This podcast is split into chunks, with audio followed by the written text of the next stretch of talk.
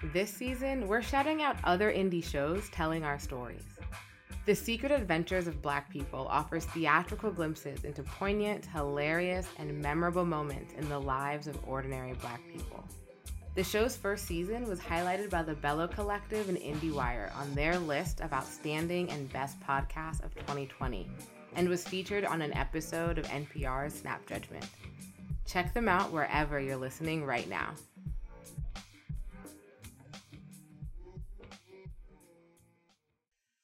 Hey, welcome to You Had Me at Black. I'm Martina Abrahams Lunga. Before we get into this episode, I wanted to share that we're currently accepting stories for our next season. I live in New York, and after the winter we just had and being cooped up in the house, I am fiending summertime. Summer is a time for play and for shenanigans, which often means for some people getting yourself out of sticky situations. But it's also a time just for release, for letting off steam and moving on from the things that no longer serve us. So, in anticipation of summertime, we're looking for stories about escape or breaking free. What's somewhere, someone, or something that you've escaped or broken free from? We're accepting story submissions on our website through Friday, April 16th. Visit youhadmeatblack.com slash tell a story. All right, let's get into this week's episode. It comes from Sakanda. She's the big sister in her family, and like most big sisters, was in charge of making sure the chores got done after school before their mom got home. But then one day, her younger brother decided to challenge her, unraveling her authority and their sibling pecking order. Here's what happened.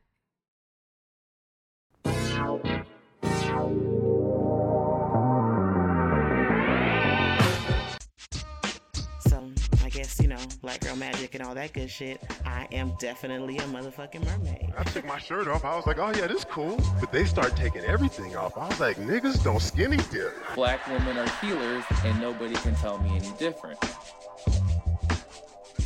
You're listening to You Had Me at Black. I never remember being the only child. I'm the eldest child, but I never remember a time where I didn't have my brother. One of our earliest memories was us sharing a twin bed. We must have had folks spend the night at our house or something. So we had to sleep together.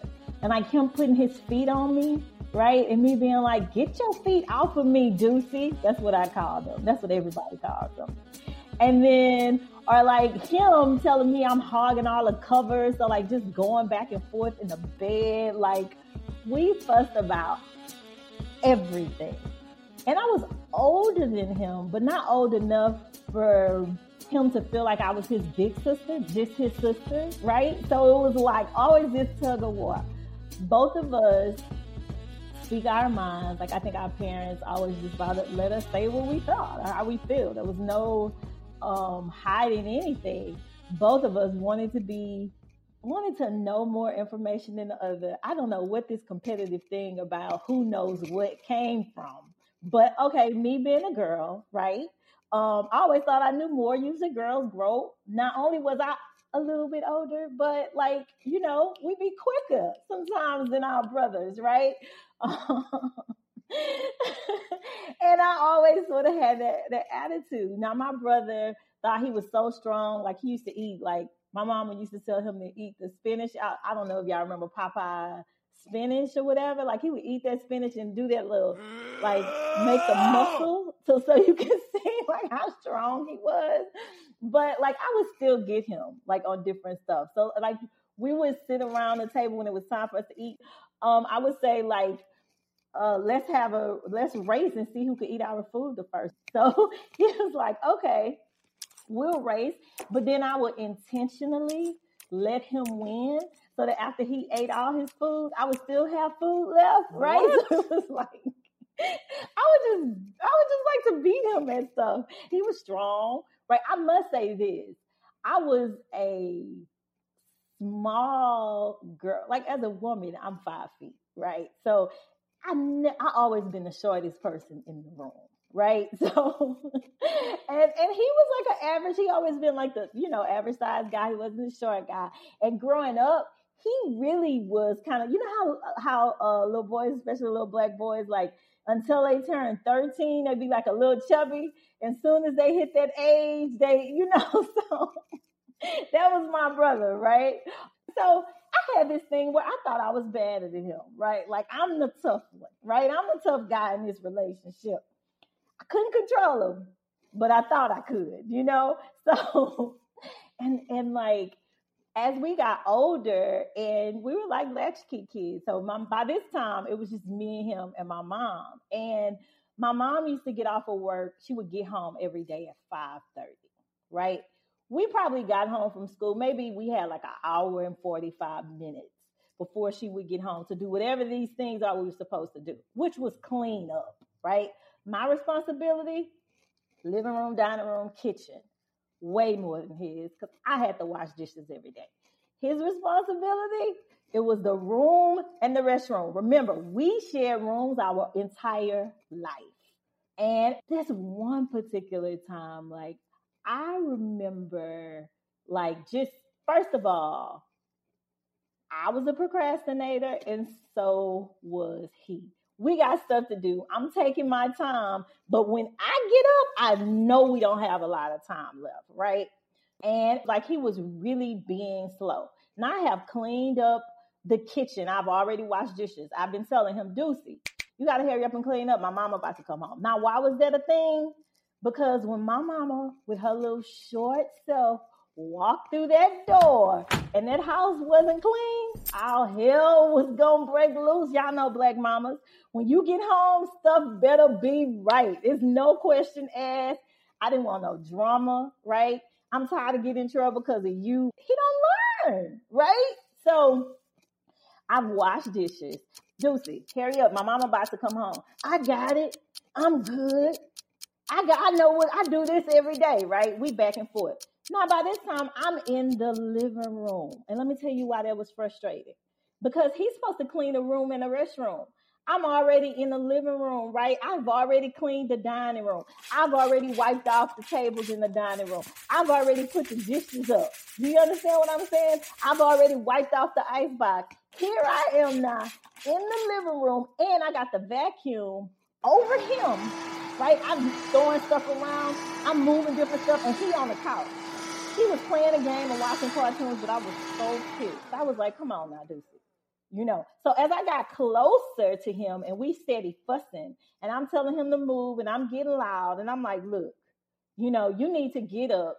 You need to start going in and clean up. I got this. What you gonna do to me?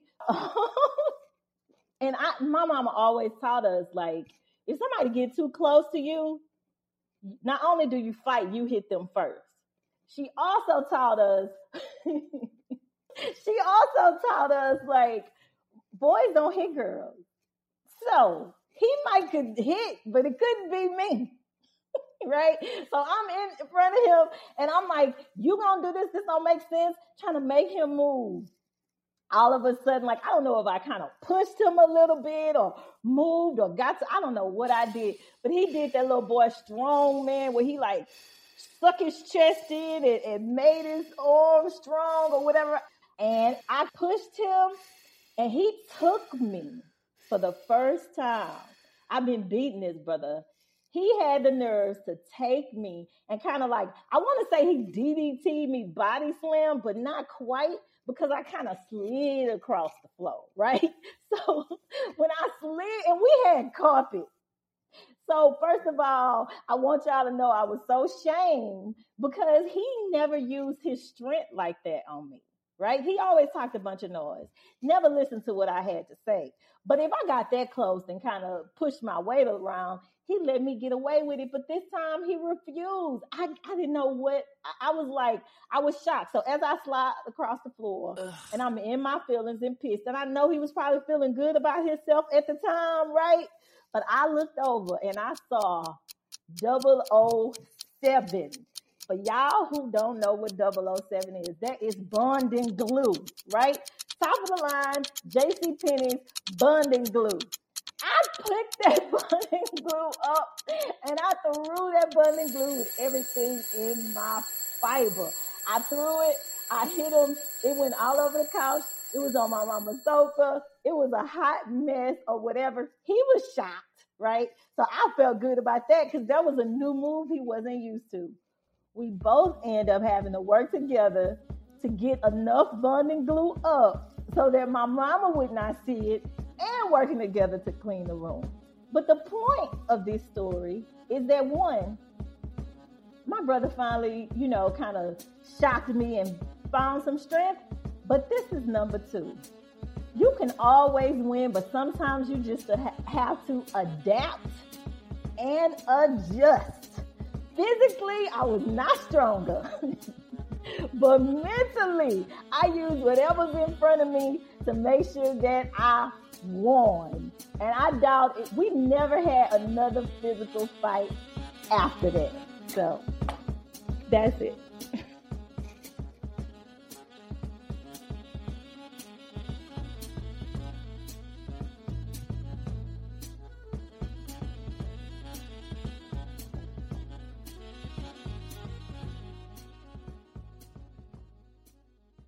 My story begins in September 2020.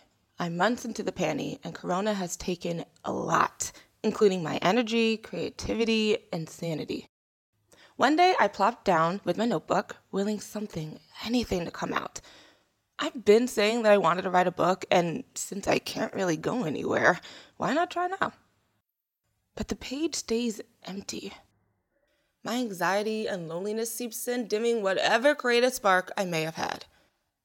My roommate Jasmine walks in and asks me to help her move some furniture. Where does she get the energy? I'm squatting to pick up the couch when she goes, Eh, you know you've been doodling in your notebook for hours. Hardy har har, Jasmine. I tell her, Look, honestly, it's a little scary how little creative energy I have. Jasmine nods. She's like, Yeah, living through a pandemic will exhaust you. But it wasn't just that. The world has been on fire for months now, and I'm craving a way to express how that and everything makes me feel. The problem is, I don't know where to start. Jasmine gets this excited look on her face. I recently saw something that I wanted to sign up for. I think you should too. It's called The Kinship. The what? The Kinship, she says. You know the podcast You Had Me at Black? Yeah, well, their team created it. It's a digital community designed to nurture your inner creative and give you a creative outlet. They got workshops, creative sessions, virtual meetups, and creative prompts to get your creative juices flowing. It sounds dope as hell. Yo, I run to my room. I'm signing up now, I shout behind me.